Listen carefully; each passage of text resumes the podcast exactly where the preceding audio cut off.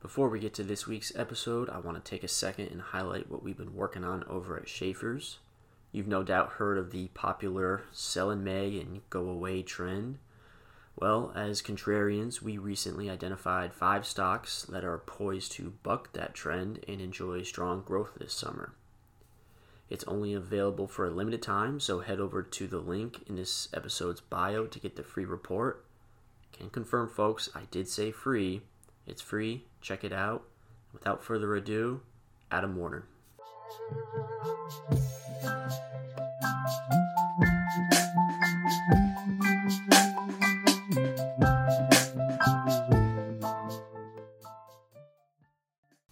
Ladies and gentlemen, welcome back to the Schaeffer's Market Mashup. But also, please welcome back Johns Hopkins' most renowned options trader and scribe, Adam Warner, who was uh, kind enough to fill in this week in the last minute to talk some VIX. Uh, Adam, welcome back. It's good to have you back on. Hey, thanks for having me back, Patrick. Bets were off today, but I, I, I was free. let's let's talk elephant in the room. First, I have to congratulate you. Uh, your New York Knickerbockers have secured their first playoff berth in what feels like eons, but really only what 2011, 2014. I think I think it's 2013. Okay. Yeah, it, it seems like a lifetime. They, have only won I think one playoff series in 20 years, something like that. I'm pretty but sure. I think it was 2013 pretty sure it was against the Celtics. Be- I, don't, I don't remember. It, it was so long, yeah. it was the yeah. Geez, it's seven plus years. Time is flying. But yeah, it was like the J.R. Smith, Carmelo Anthony team. God, I hated you all. But yeah, it's definitely Carmelo Anthony. Yeah, you know, I, I like this Knicks team, and unlike most Boston fans, I think when the Knicks are good and Boston teams are good, it, it's just better for basketball and it's better for sports in general. And so, and on that note, you got the Mets in first place. So, I mean, you couldn't be happier, right? Yeah, they're on fire. They, uh, well, I mean, they're playing bad teams, but you still got to beat them. So they have, uh, they've won it up to seven in a row. So uh, hopefully they can keep it up. Red hot, yeah. Uh, like my dad said, you you can only beat who's in front of you. Yeah, exactly. Um, but no, let's uh, let's get to the the point here. Uh, it's great timing, honestly, having you on.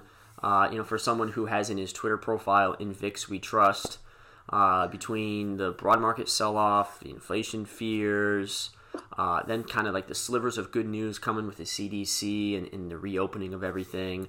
The VIX has been all over the place the past three days. Um, under starting at under 17 or dipping under 17, getting over to 27, and then even it, it recovered a little bit today dropped below its 200 day moving average and then reclaimed it. It's all over the place. So I want to at least start simple. Uh, if someone who doesn't have an experience with the VIX or what the CBOE volatility index is, they come across an article and they say, you know, the fear gauge hit its highest level since March as the rest of the market is selling off. Uh, what does that tell a retail investor? Uh, generally speaking, I mean, the VIX, you know, they nickname it the fear gauge. It's, it's an index of the, vol- the volatility of um, index options, basically. And it moves inverse to the market. So you the, the um, S&P goes up, VIX tends to drift down, S&P goes down, VIX tends to inch up. But, you know, S&P is moving down a bit faster this week.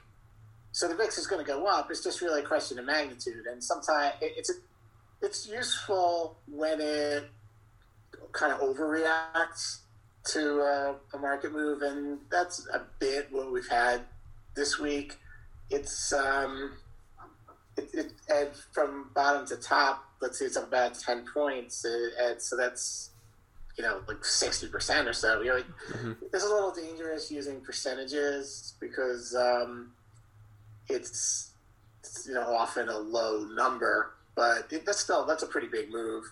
I like to look at it as um, versus its moving average and ten day moving average, and it used, it used to be that when it got about twenty percent over the ten day moving average, that was somewhat of a bullish signal because it kind of meant that options were getting a little too fearful. Mm-hmm.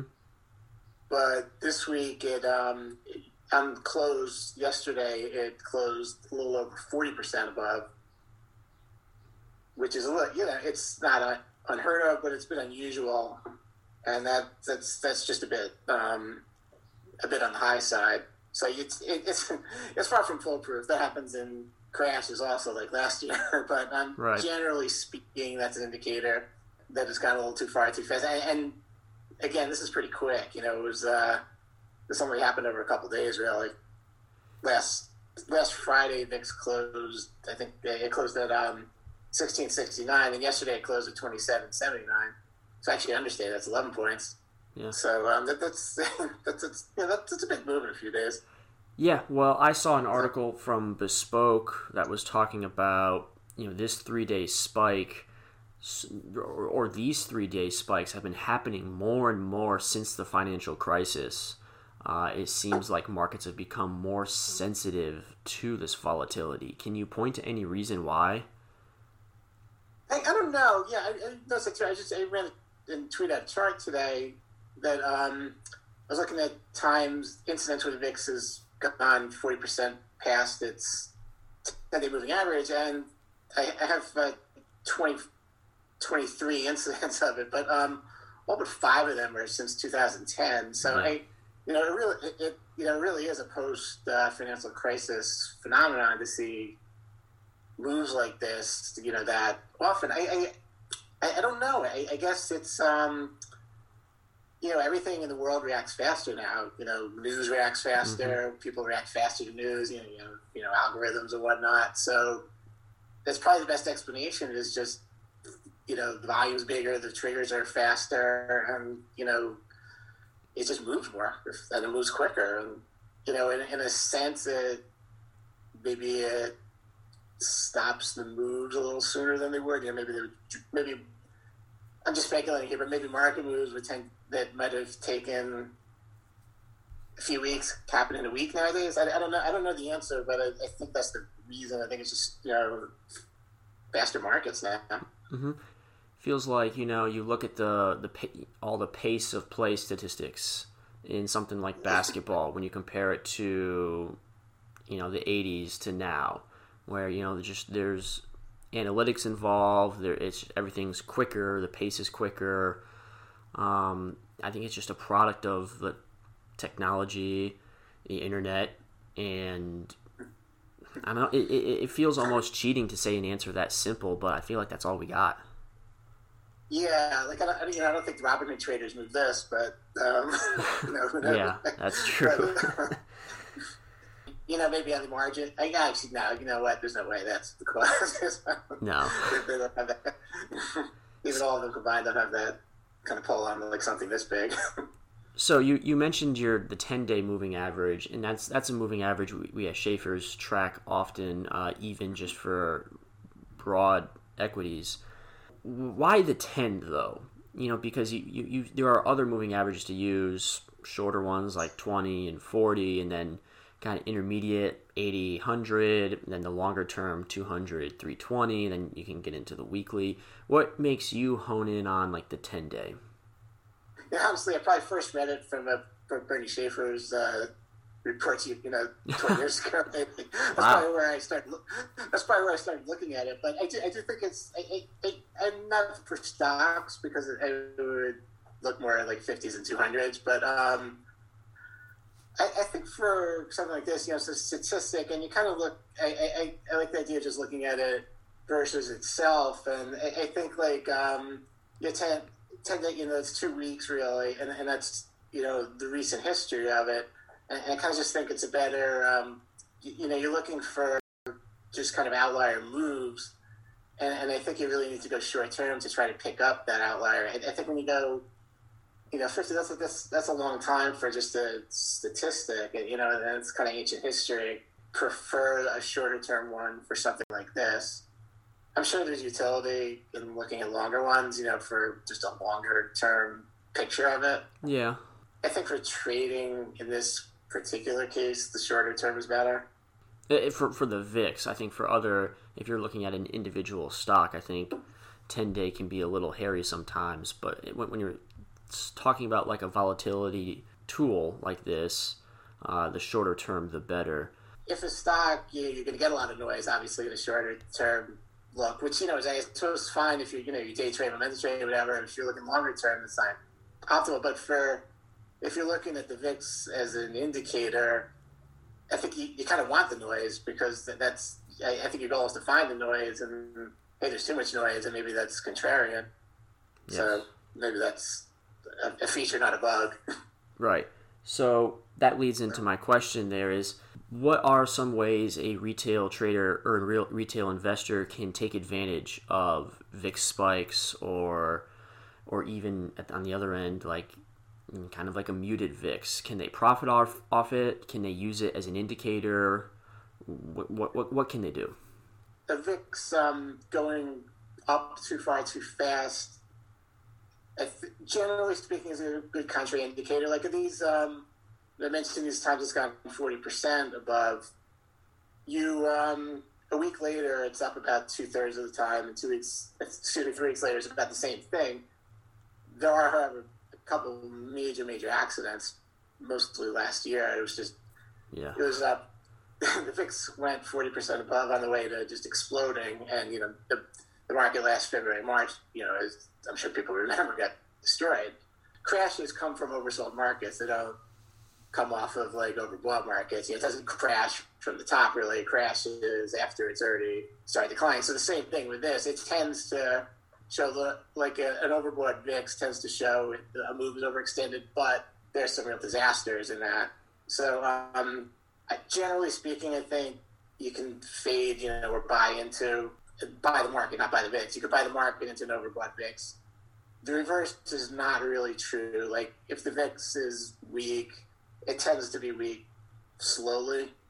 You know, like today it's down a lot. It it'll go down a lot off a pop, mm-hmm. but I think we're talking more about you know it's like drifting. Like from a lot of this year, it's this year being 2021. You know, it's drifted into the teens. That's just you know apathy isn't really a great market signal. Mm-hmm. Just kind of, you know, it's just kind of apathy, and that I would not um, use any kind of VIX analysis in any major way. Yeah, well, I I pulled our, our episode from late February. I think it was the 25th, and we talked about the volatility crush, and the VIX had just dipped below 20. Um, since then, it had spent a considerable amount of time below 20 in reality, we didn't really have much to talk about then because it was it was so muted. Now I think is the time to highlight its utility. Right, exactly. Yeah, that, that's that's more normal. You know, just the kind of like constant drift. You know, usually prices a little higher than the actual market volatility. So, generally speaking, it anticipates that the market will get a little busier, and most of the time it doesn't. And then you get a week like this where all of a sudden it does. Mm-hmm. So this is this is really kind of typical. You know, drifts, drifts, drifts, drifts, and explodes in a week, and then you know, I'm not gonna make a prediction. You know, maybe maybe the market's topped and we really do start going down now. But um, these are most likely blips, and we'll you know in a few weeks or a month we'll be back to drifting every day again. And you know, on top of that, you have summer coming up, which almost always tends to be a slow time. So if I had to make a grand prediction, is this is a blip, and you know maybe in the fall you you'll start to see you know more of a sustained lift in the next liver knows. Right, that's my total guess. because I, I think that's important to say because you're right. You don't want to make any predictions, but you can still say without predicting that we shouldn't overreact. Uh, you know this yeah. this this inflation data has been coming out for a while now. This is it's nothing new. You know, there's been no new developments really. It just kind of all bubbled over. And what happens when something bubbles over? It goes back down to normal. Yeah, I mean, right. Inflation is a good example. You know, it's uh, like like you said, it's been on the radar, and then you had a couple data points this week that, um, if you're of the belief that inflation is going to be a problem, they certainly reinforce that, and you know, markets get spooked. Mm-hmm you know, but um, a few weeks, maybe have data points that, you know, either it's not as bad as we thought, or people just get used to pricing it in. You know, and then you got you know Memorial Day weekend, and you get summer coming up, and then that tends to dampen volatility and tends to dampen market moves. Yeah, and, and, and, you know we talked about it in the intro. You, you have the CDC announcing that anyone with two shots in you know can basically resume to life as normal. Uh, retail sales are coming out tomorrow. You know that sentiment can kind of start to pull it back down to the levels it was in in in this early spring. But I do think it's important for retail investors to kind of have that information in the back of their head for when it spikes, how to kind of react. And so I, I guess kind of really the last question is, you know, whenever the next spike is, how should an investor react? Like, should they consider hedging? Should do they? I mean, just I don't want you to give advice, but just walk me through what their mindset should be.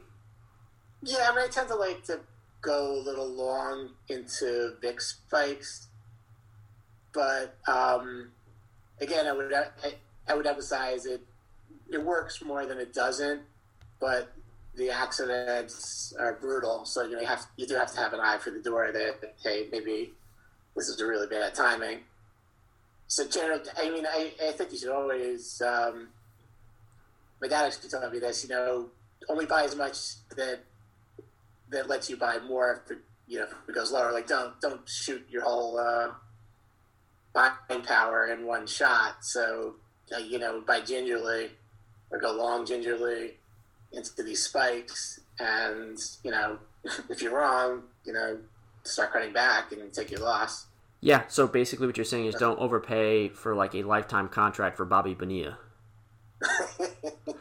right. You might you might find you're still paying a million dollars every year until like 2050. oh, that still blows my mind. Um, but I think no, it's July 4th or something like that, or July. I think July 1st. I think Bobby Bonilla Day is coming up. yeah, is it is this is this the final year? No, I don't think so. I think it still goes. Wow, that's amazing. Um, well, I, I, I guess I mean I just I wanted to have you on here for a quick episode. Um, but thanks again for for coming on, Adam. Um, best of luck to the Knicks in the playoffs. The Celtics, I don't know. I might have to kind of temporarily shift my fandom for, or you know, no. Let's no. Let me be. Let me clarify that. I'm not shifting my fandom. I will be rooting for the Knicks to cr- cause some problems in the East. or you're a Red Sox. A Red Sox fan? Because they're doing pretty well. Yeah, they're great, but the problem is living in Cincinnati, I only get to see them every now and then on ESPN Plus. You know, you see you see Disney buying La Liga and, and the Bundesliga. You know, why can't they just grab the MLB too? Uh, you know, put it all under Mickey Mouse's umbrella. So, like, you know, Red Sox fans are all over the place, uh, and it's harder to watch. But hey, that's I'm gonna get off my soapbox now. Um, but thanks again for coming on, Adam. Um, would love to have you on again, and go Mets and Knicks. Can't believe I just said that. Thank you. Thanks for having me on, Patrick. Take care, Adam.